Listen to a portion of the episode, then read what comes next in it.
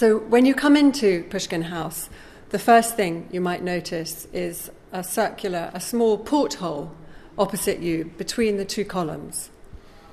And that is the video projection Icebreaker Dreaming that gives the title to the exhibition. And it's the same video that was projected on the same film that was projected on the side of Pushkin House at the opening, but at a completely different scale, so it gives you a very different feeling.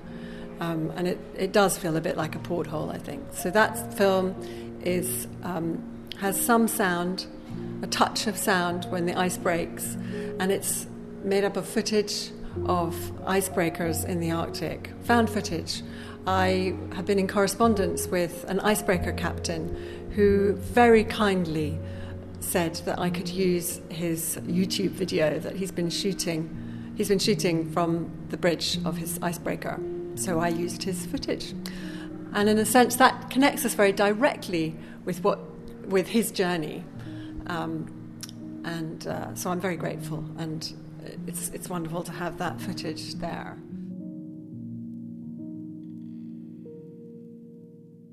Hello, I'm Yelena Zaitsova, a curator of the exhibition Icebreaker Dreaming at Pushkin House, and I'm talking to Ruth McLennan, the artist. Why did you bring an icebreaker to central London? What was the idea behind it? I wanted to connect what's going on in the Arctic with London, with the city.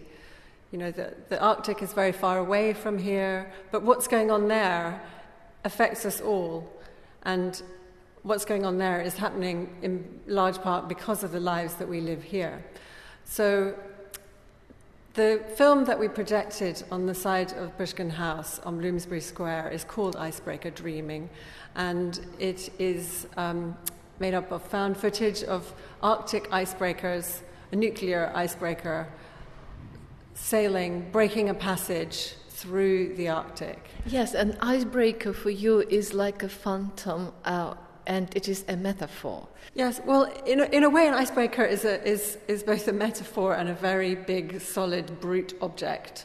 So I was alerted to, or started noticing icebreakers probably around about 2012, or around about that time, when I noticed in the Russian press that they were talking about the booming icebreaker construction in Russia. So they're building bigger and bigger and more high-tech nuclear icebreakers. And it seemed to me, rather quite sort of strange at the time when there's less and less ice. At the same time one's hearing about polar ice melt, and you're reading and hearing about the kind of heroic building of big icebreakers in the Arctic. So that sort of triggered something for me, and I thought more and more about icebreakers and what that might mean. Yes, and I think it is a metaphor that shows how deeply we're all entangled in this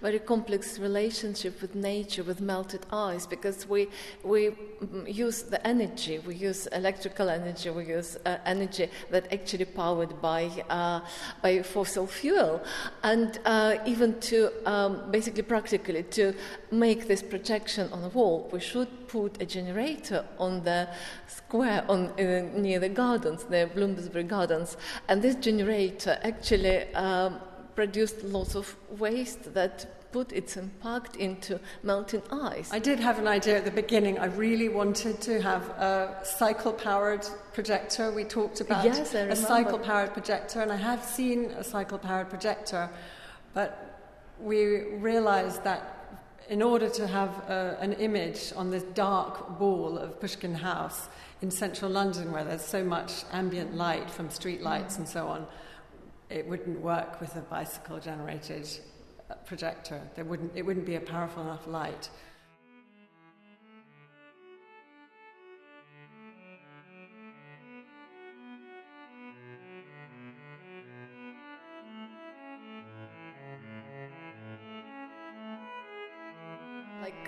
Bruno Latour, in his recent book, he was writing that contemplating the landscape by Caspar David Friedrich, he was saying that actually we will never ever be able to contemplate just landscape anymore, because whenever we look at the beautiful landscape in reality, we see either airplane crossing the sky, and we know what this airplane is doing to the skies, or we see this.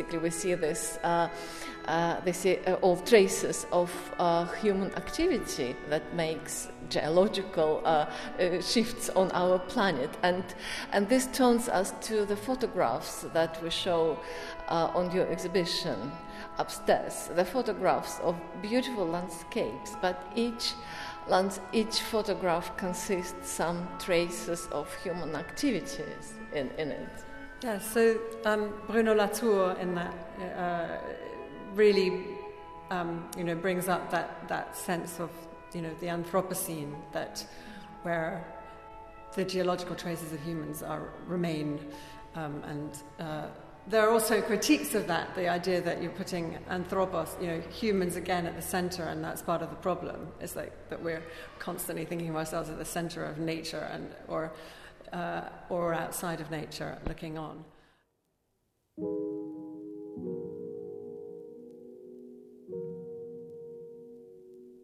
With the photographs, the largest photograph in the exhibition, which in a sense I think of as a kind of centerpiece of the photographs, is Tundra Burning, and it's a photograph I took out the window from a bus on my way to the village where I made the film Cloudberries, which is downstairs. So the photograph refers directly to the opening shot of the film, but it's frozen. You see the smoke all the way across the top of the photograph, and the sunlight coming through the smoke and reflecting on the little lakes, little ponds. And much of the photograph is kind of out of focus because I'm on a bus, but some of it is in focus. But it's quite a dark photograph. This photograph somehow, I think, draws the viewer into that moment, that sense of like a glimpse out the window of what's happening. And we've been hearing about forest fires all over the world, in Australia, in California. And when I was in the Arctic shooting these works, the tundra was burning and had been burning all across Scandinavia and Russia. And it carried on burning for days and days, and it only stopped when the rain finally came. And many of those photographs are in the room upstairs relate to the film Cloudberries that you made specially for this exhibition. They were shot in the little village in Russia called Triberka that became quite famous recently because of the film Levafan that was shown on wide screens all around the world. And you were saying that the changes that were caused by that film wasn't actually good for the locals, and you came there to see to the life of community of this village. I went to this village. Partly, opportunities occur. I met an anthropologist who's been going there for many years, and she was travelling there, and she invited me to come along. Now, I was interested in going to the northern sea route, to somewhere along the northern sea route, which is what icebreakers are meant to be opening up. I had been to other villages in the Russian Arctic for my film Call of North, for example. So this is kind of continuing my interest in the place of the far north in the Russian imagination, if you like. It was sort of circumstance that I ended up in this particular place. But you find that every place that may seem random has got its histories and has, different kinds of pressures and, and this tiny village, a small former fishing village, which used to have a fish factory, a fish processing plant, and ship repair. Ships would be repaired there, and over time, like other places in the Arctic, over time, the shipbuilding or the ship repairs get moved to Murmansk or go to bigger ports.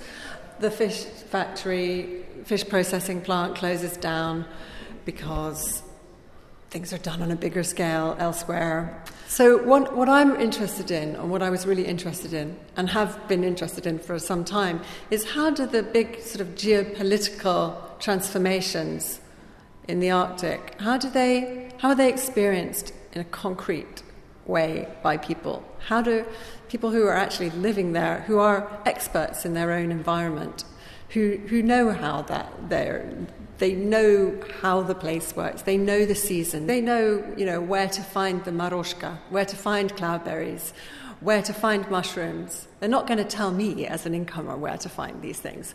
So I wanted to make a film where we listen to the people who live there, the inhabitants, so the human inhabitants, but also the sounds of birds. There are a lot of birds. There's a moment in the film where you hear the birds singing.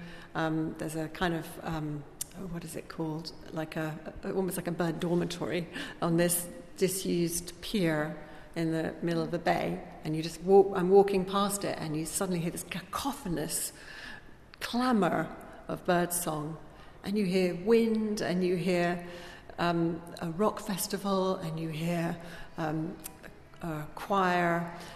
So there are all these different sounds which speak almost as much, or speak just as much, as the interviews, the conversations that I recorded, which are more like conversations than interviews, really, with inhabitants. And when you go up the stairs, you see another projection immediately.